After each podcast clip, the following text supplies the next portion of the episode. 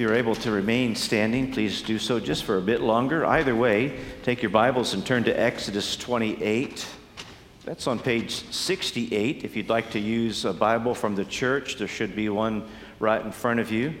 Exodus 28. Thank you guys for leading us this morning as we have the privilege to sing praises to our God. All of the songs that we are singing this morning were written by ladies. I thought that would just be a, an interesting uh, take on Mother's Day. Uh, and I, I, don't, I, don't, know if you felt it and picked up on it, but uh, uh as, as ladies express worship to God through song, uh, there was a lot of heavy notes of affliction and uh, sorrow caused by people like us. But, and, and, yet, and yet, these songs also had strong notes of comfort and hope that's found in the Lord Jesus Christ. And so, Exodus chapter 28.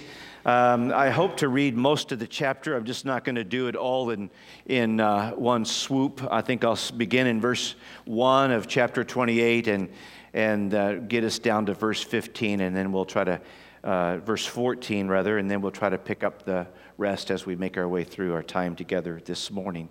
This is God's word for us, and here's what God says. Then bring near to you Aaron, your brother, and his sons with him from among the people of Israel to serve me as priests. Aaron and Aaron's sons, Nadab, Abihu, Eleazar, Ithamar. You shall make holy garments for Aaron, your brother, for glory and for beauty. You shall speak to all uh, the skillful, whom I have filled with the spirit of skill, that they may make Aaron's garments to consecrate him for my priesthood. These are the garments that they shall make a breastpiece, an ephod, a robe, uh, a coat of checker work, a turban, and a sash. They shall make holy garments for Aaron, your brother, and his sons to serve me as priests. They shall receive gold and blue and purple and scarlet yarns and fine twined linen. And they shall make the ephod of gold, of blue, of and purple and scarlet yarns, and, and of fine twined linen, skillfully worked and it shall have two shoulder pieces attached to its two edges, so that it may be uh, joined together. And the skillfully woven band on it shall be made like it, and be one of uh, be of one piece with it of gold, blue, and purple, and scarlet yarns, and with fine twined linen. You shall take two onyx stones and engrave on them the names of the sons of Israel, six of their names on one stone, and uh, the names of the remaining six on the other, in the order of their birth.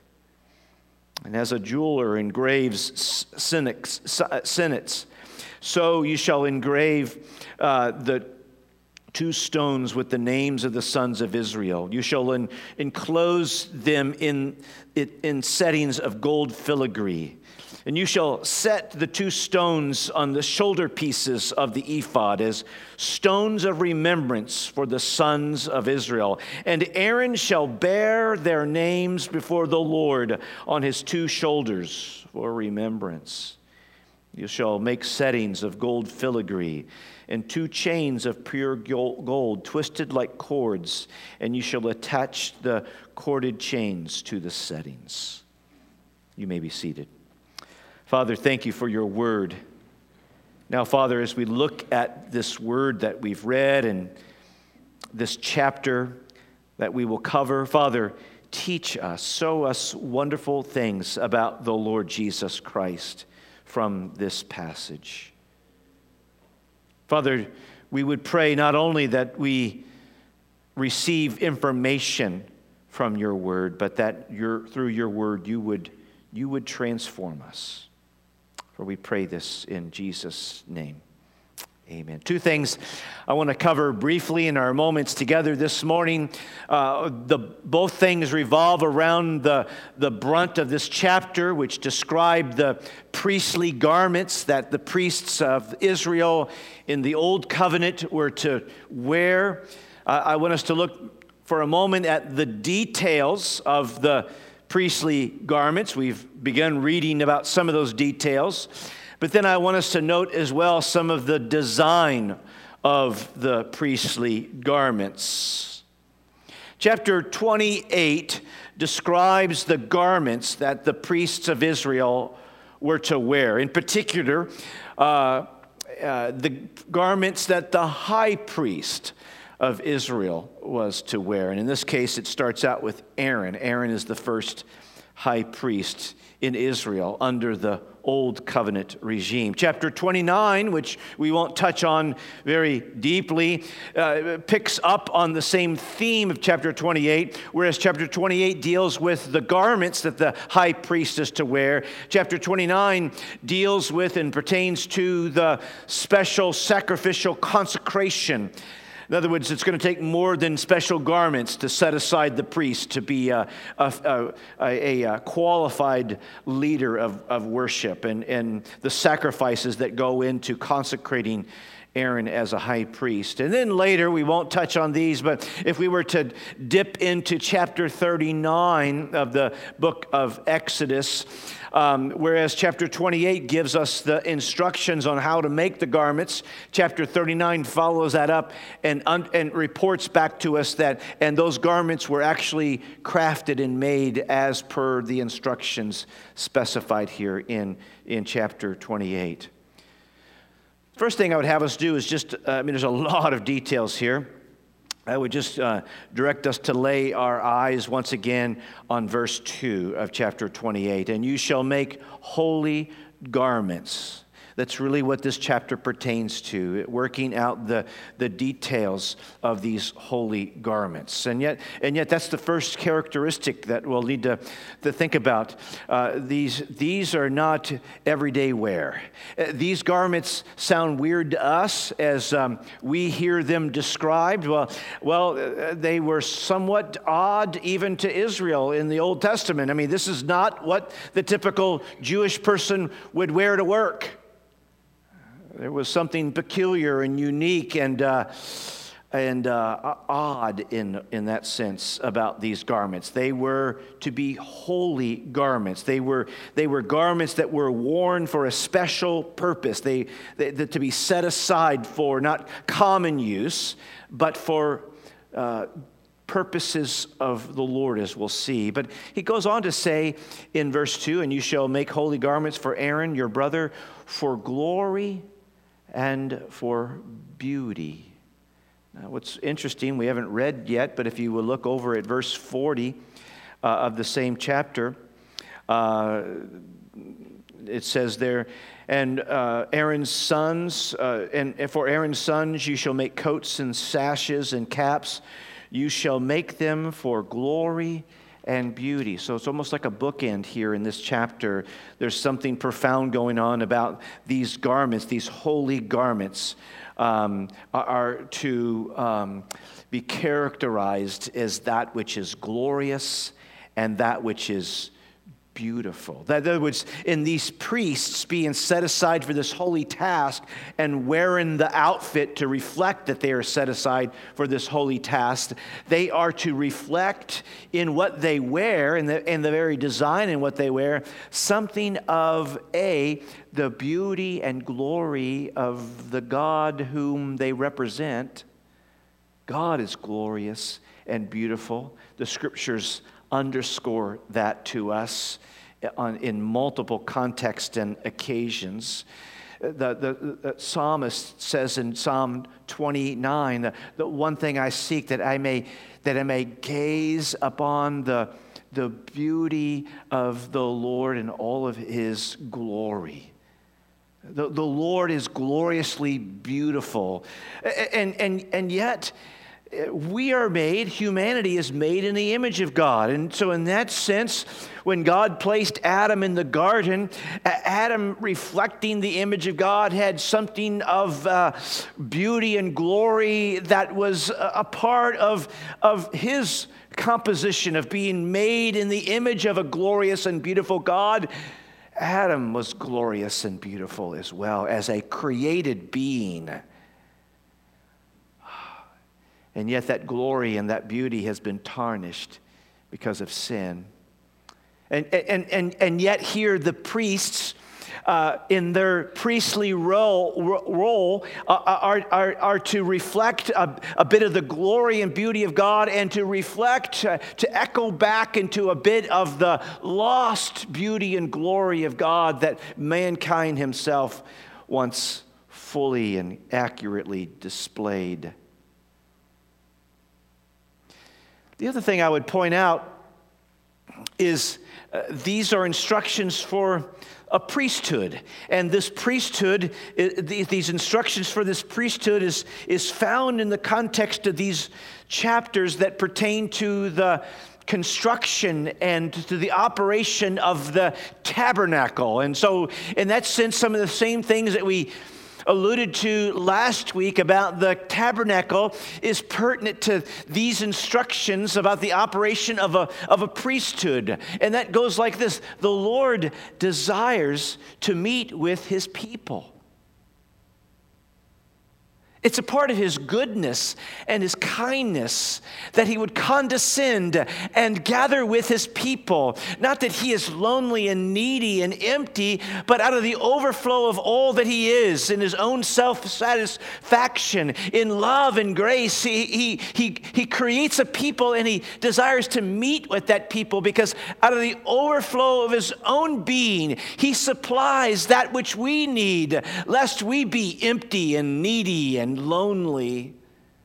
So, out of his goodness, he meets with people, and yet, as we noted about the temple, even the way the temple or the tabernacle was constructed, uh, uh, yet um, uh, sinful creatures can only come near to a holy God through a mediator and through a sacrificial atonement. And that's the context that we find ourselves in. The whole construction of the tabernacle was to make a way for a holy God to meet with a sinful people through the process of a mediator and a sacrifice. And, and now it is going to be the work of the priests to carry out those duties, to serve as the mediator and to offer the sacrifices so that God could meet with his people so that the Lord's people could meet with him. And so these holy garments, which are, will be made from the same materials gold and precious stones, the same yarns, purple and and scarlet and blue, the same fine linens. Uh, these priests are going to wear, if you would, uh, the same uh, materials that, that go into the construction of, these, uh, of the tabernacle. And these garments begin to describe the mediatorial work of the priesthood, even before the actual work of the priests is fully described and laid out. Some of that won't even come until we would land ourselves in the book of Leviticus. Uh, but by way of description of the garments, we begin to see something of the function and work of the priests, of the high priests, of the priesthood. And so he says there, in verse 4 of chapter 28. These are the garments that they are to make a, a, a breastpiece, an ephod, a robe, a coat of checker work, uh, a turban, and a sash. And then, and then later down in verse 42 and 43, we would maybe see a seventh article, the, the, the, uh, the undergarments, if you would, that the priests, the high priests, uh, were to wear. Let me just give a brief description about some of these. In fact, I'll kind of start backwards there in, in verse 39. Let me just read the first part of verse 39. It just quickly alludes to it. You shall, you shall weave the coat uh, in checkerwork of fine linen. So, in a sense, on top of the undergarments, the first thing that goes on is this long sleeved, um, uh, oatmeal colored uh, coat or, or tunic, if you would, uh, uh finely woven in a checkered pattern. And, and then on, on top of the tunic uh, goes the robe. Look at verses 31 to 35. It, talks more about the robe. You shall make the robe uh, of the ephod of all blue, so a blue robe, and it shall have an opening for the head in the middle of it. Uh, with a woven uh, binding around the opening, like the opening in a garment, so that it may not tear.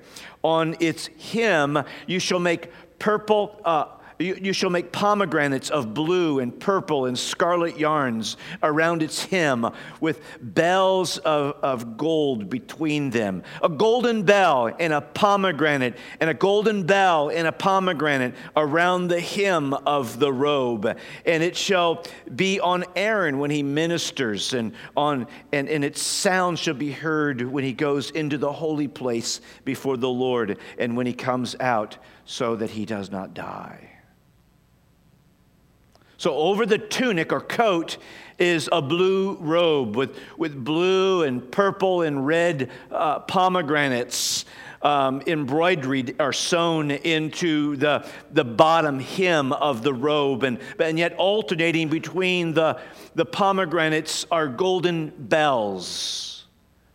And then above the robe, which we read in verses 6 through 14, um, is an ephod or vest, we might even say. And it's, it's woven together with gold and blue and purple and red. And, and, and, and yet, on this vest, on the shoulders of this vest, are placed uh, two onyx stones. And on each stone are tw- six of the names of the 12 tribes. So six over here and six over there, we're told, according to the birth order. And then, and then over that vest or that ephod is a is a square breasted plate. That's in verses 15 through 30. Let me go ahead and read that if I can.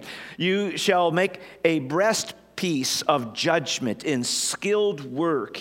And in the style of the ephod, you shall make it of gold and blue and purple and scarlet yarns and fine twined linen you shall make it. It shall be square and doubled in span, it, and, and a, span its length and a span its breadth. Uh, breadth. You shall set it in four rows of stones. A row of sardis and topaz and car, carbuncle uh, shall be the first row, and a second row shall be emerald and sapphire and diamond, and the third row shall be jacinth and agate and amethyst, and in the fourth row shall be beryl and, and onyx onyx and jasper. And they shall be set in gold filigree. And there shall be 12 stones with the names according to the names of the sons of Israel. And they shall be like signets engraved with its name for the 12 tribes. And you shall make for the uh, breastpiece twisted chains like cords of pure gold, and you shall make for the breastpiece two rings of gold, and put the two rings on the two edges of the breast piece, and you shall put the two cords of gold in the two rings at the edges of the breast piece, and the two ends of the two cords shall uh, attach to the two settings of the filigree, and so attach it in the in front to the shoulder pieces of the ephod. And you shall make two rings of gold, and put them at the two ends of the breast piece, and on the inside of the edge next to the ephod. And you shall make two gold gold rings and attached to them in front of the to the lower part of the two shoulder pieces of the ephod, and it seam above the skillfully woven band of the ephod. And they shall bind the breastpiece by its rings to the rings of the ephod with a lace of blue, so that it may lie on the skillfully woven band of the ephod, so that the breastpiece shall not come loose from the ephod. So Aaron shall bear the names of the sons of Israel in the breastpiece of judgment on his heart when he goes into the holy place to bring uh, to them to bring them to regular remembrance before the Lord. And in the breastpiece of judgment you shall put the Urim and the Thummim, and they shall be on Aaron's heart when he goes in before the Lord.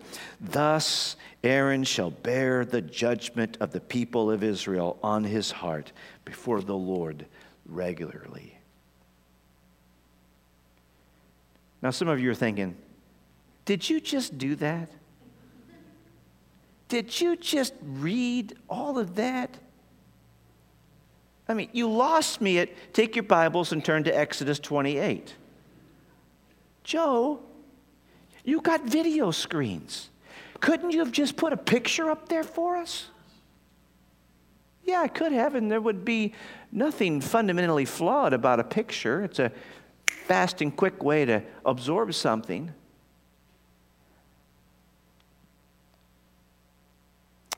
It's not that God is incapable of drawing us a picture. God meets with us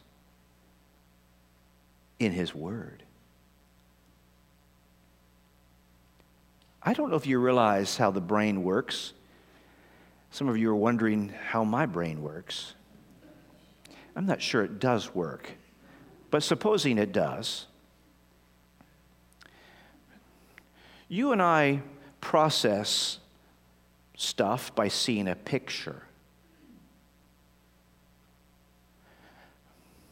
But the way the brain processes words and sentences and paragraphs and chapters is different than the way it processes things through a picture. I find that fascinating. God is capable of giving us a picture Bible, but He gives us a piece of literature and the way that the brain can marinate upon and meditate upon words that create a picture in our mind is vastly different than if we were to just flash a picture of that. I mean, I, I get it. Having read that, you're now thinking, I need to go back and read that again until I get a picture in my brain as to what is he talking about? And that's God's good design. He's given us a word, He's given us His word, not so that we could quickly flash through it once and say, up, oh, read that book, done with it. He's given us a word with a with a, a denseness to it that requires us, if we wish to seek Him and to know Him, that, we, that we would read it again and again and again and again and again, that we wouldn't read it just simply to conquer it and check it off our, our book list and say we've read it, but that we would go back again and again and again.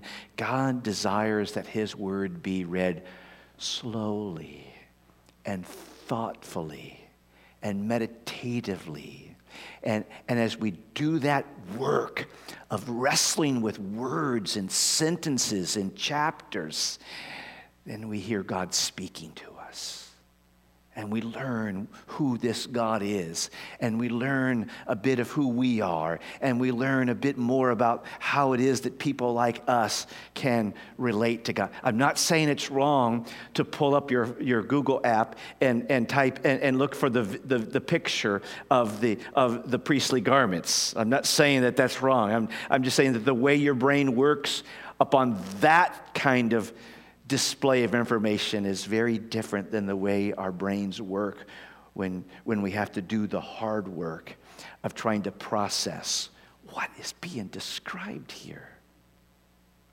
Well, so verses 15 to 30, that, that, that mess that I just read, uh, that, that's over the vest or the ephod goes this square breasted plate.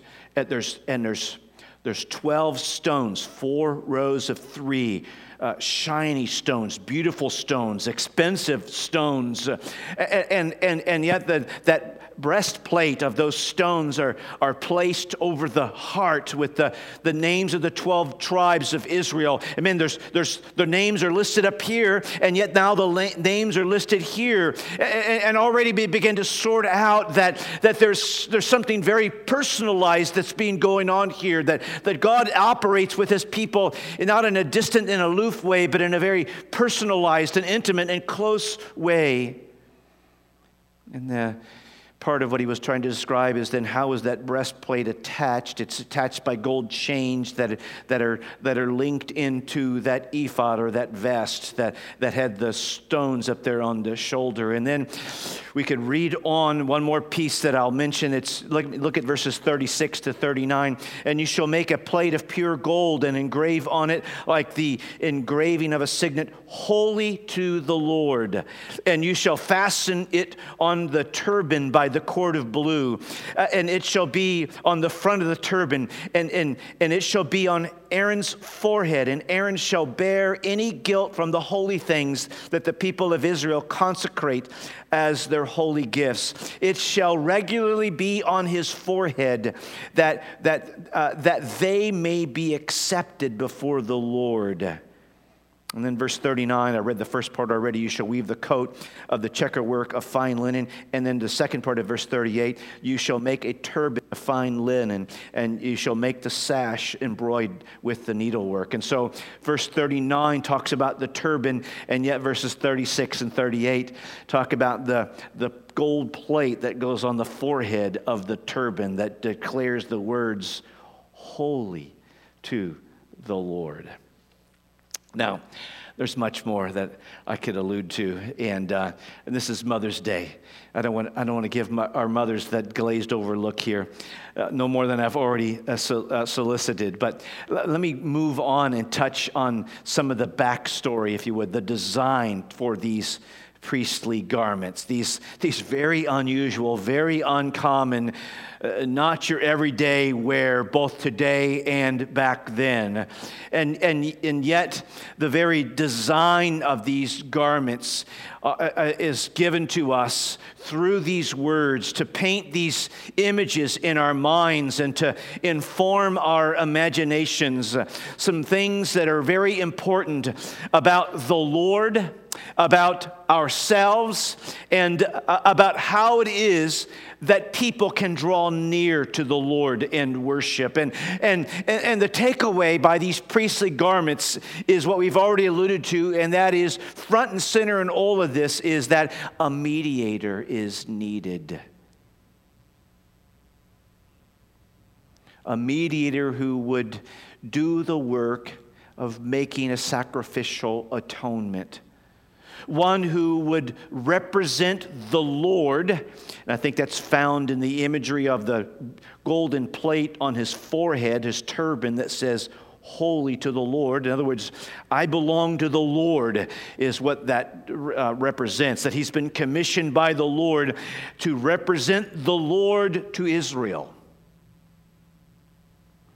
And, and yet, the other part of that design is that both with the stones and the shoulders, with the names of the 12 tribes, and yet the stones on the breastplate near the heart of the priests, it also underscores that the priest is not just commissioned by God to represent the Lord to Israel, to his people, but he's also been commissioned by the Lord to represent the people back to the Lord.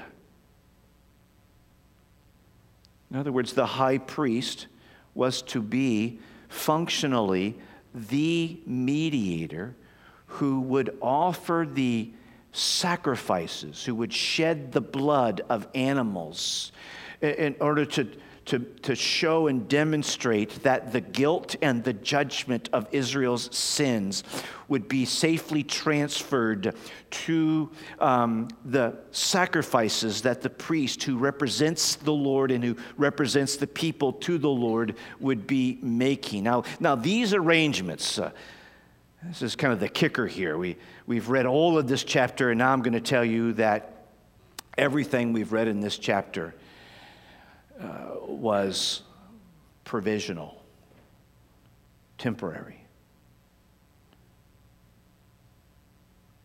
And yet, how it helps us is it provides a, a, a preview of a better and lasting and permanent mediator and sacrifice. You see, this first or, or old covenant that we've been reading from uh, uh, has become obsolete and it has been replaced with a second or new covenant, which is an eternal covenant that the high priest in Israel, who served at the discretion of the Lord God, representing God to the people, but also was commissioned by God to represent the people to God, now finds its ultimate fulfillment in the Lord Jesus Christ. That the very week, the very work of the high priest in Israel who would bear, we're told in verse 38, bear the guilt of the people of Israel. But also in verse 30, who would bear the judgment of the people of Israel, is now collapsed in, into the realities of who Jesus is and what Jesus has done. Or the quick and skinny of it is there's been a change of priesthood. The Levitical priesthood of the Old Covenant has been replaced by the priesthood of Jesus Christ Himself, who, as the scriptures unfold, is the ultimate high priest, who is the true and final high priest. So, if I might parse out just a few of the ways in which the imagery of Exodus 28 finds its realization and its fulfillment in the person and work of Jesus Christ. Just like the high priest in Israel uh, was one who bore or carried uh, Israel on his shoulders, and by so doing, carrying the, the guilt and the judgment of Israel's sins on his shoulders. By the way, you remember Isaiah 9 tells us, and the government will be on his shoulders, speaking of the prophecies concerning the arrival of the Lord Jesus Christ, that Jesus Christ will carry or bear um, the sins of his people on his shoulders. And we, we read in passages like 1 Peter chapter 2, verse 24, speaking of Jesus, it says, He himself bore our sins in his body. Ah. Or to parse that out a little bit more in Galatians chapter 3, verse 13, where it says, And Christ redeemed us from the curse of the law by becoming a curse for us. And then it quotes the Old Testament in, eh, and it says, Cursed is everyone who is hanged on a tree. Oh, the quite peculiar thing about the Lord Jesus Christ is he is the final, the true, the ultimate high priest, but he's not a high priest who would take a sacrifice and offer it uh, uh, to the Lord. He is a high priest who becomes that sacrifice. At the cross, Jesus Christ does the work that was previewed in the shedding of the blood of animals in the old covenant. Jesus Christ becomes the true fulfillment of that sacrifice by the sacrifice of his own self. Here's what he does at the cross he takes our sins and he goes to the cross carrying the guilt and the condemnation of our sins. And he sacrifices himself at the cross for us and for our salvation.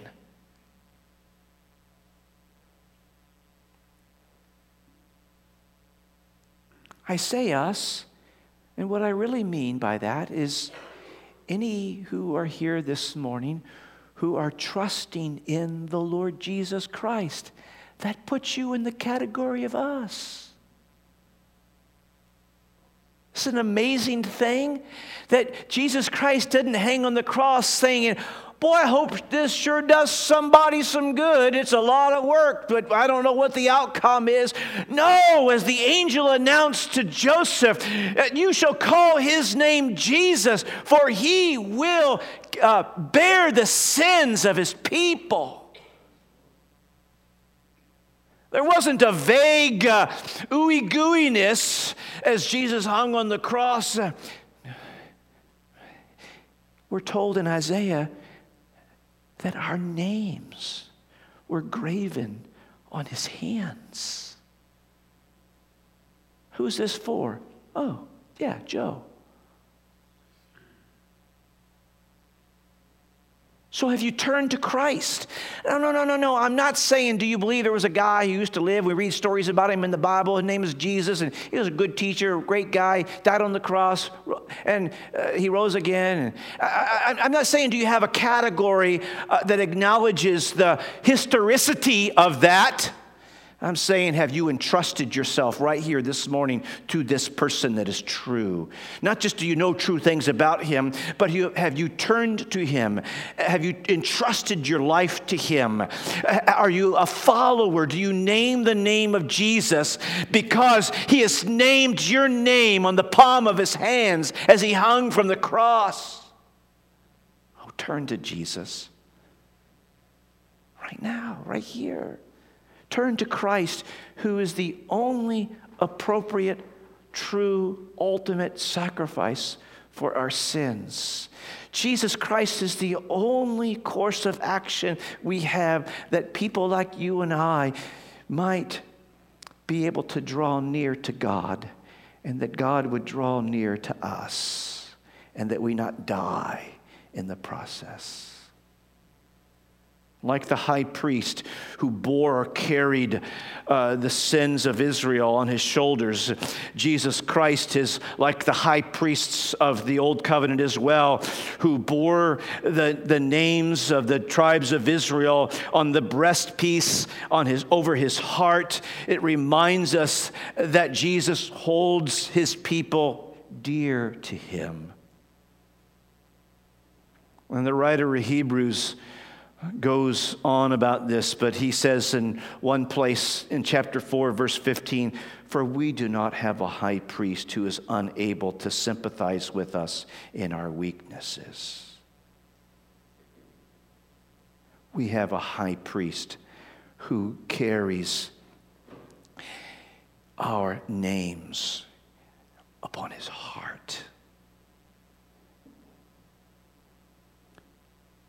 That we are dear to Him, that He has great affection for us because He has made atonement for our sins. He loves us dearly and deeply. He's not, eh, Joe, you're bugging me, get away. No, He's like, Joe, come here. Get up on my lap. Let me hug you. Let, let, me draw you near to me. Let me, let me quiet you with my singing before you. We have a God who cares about us in the deepest sorrows and struggles and afflictions of our lives because we have a high priest who has brought us near and dear to his heart. And then I'll close with this. And then we're done. In Hebrews chapter 7, as it just keeps pushing and making the case of what the Lord Jesus has done for us in fulfillment of the work of the high priest, who, on the one hand, uh, wore none of these fancy, highfalutin garments that we've seen described here, who hung unclothed. And yet, even unclothed, he reflected perfectly the beauty and the glory and the holiness of God. Hebrews 7, verses 26 and 7 says this For it is indeed fitting that we should have a high priest, holy, innocent, unstained, separated from sinners and exalted above the heavens. He has no need, like those high priests, to offer sacrifices daily, for the, first for their own sins and then for the sins of the people, since he did this once for all when he offered himself up for us. Once for all. We don't gather to re crucify Christ this morning we gather to celebrate that Christ has been crucified and what he did once as the perfect, sinless, spotless Lamb of God. It works, it still works, it will always work, it will eternally work, so that people like you and I could live in relationship with the God who made us. He made us to live in relationship with Him. And He has made a way for us to experience that relationship, and that's found through Jesus. Turn to Christ, trust only in Him. Father, thank you for your word. There's no word like your word. We thank you that you've imparted your word to us. We're grateful that you've spoken words to us words that we would grow and learn in our understanding of, that we might grow in our experience in relationship with you. And as we look at the function of the high priest, we are so grateful this morning to gather in the name of our great high priest, the Lord Jesus Christ. And so, Father, may every heart and soul rely upon Jesus this morning. May He alter our lives. He, he alone is suited and qualified so that we might be your well loved children. We thank you for that and we pray this in Jesus' name. Amen.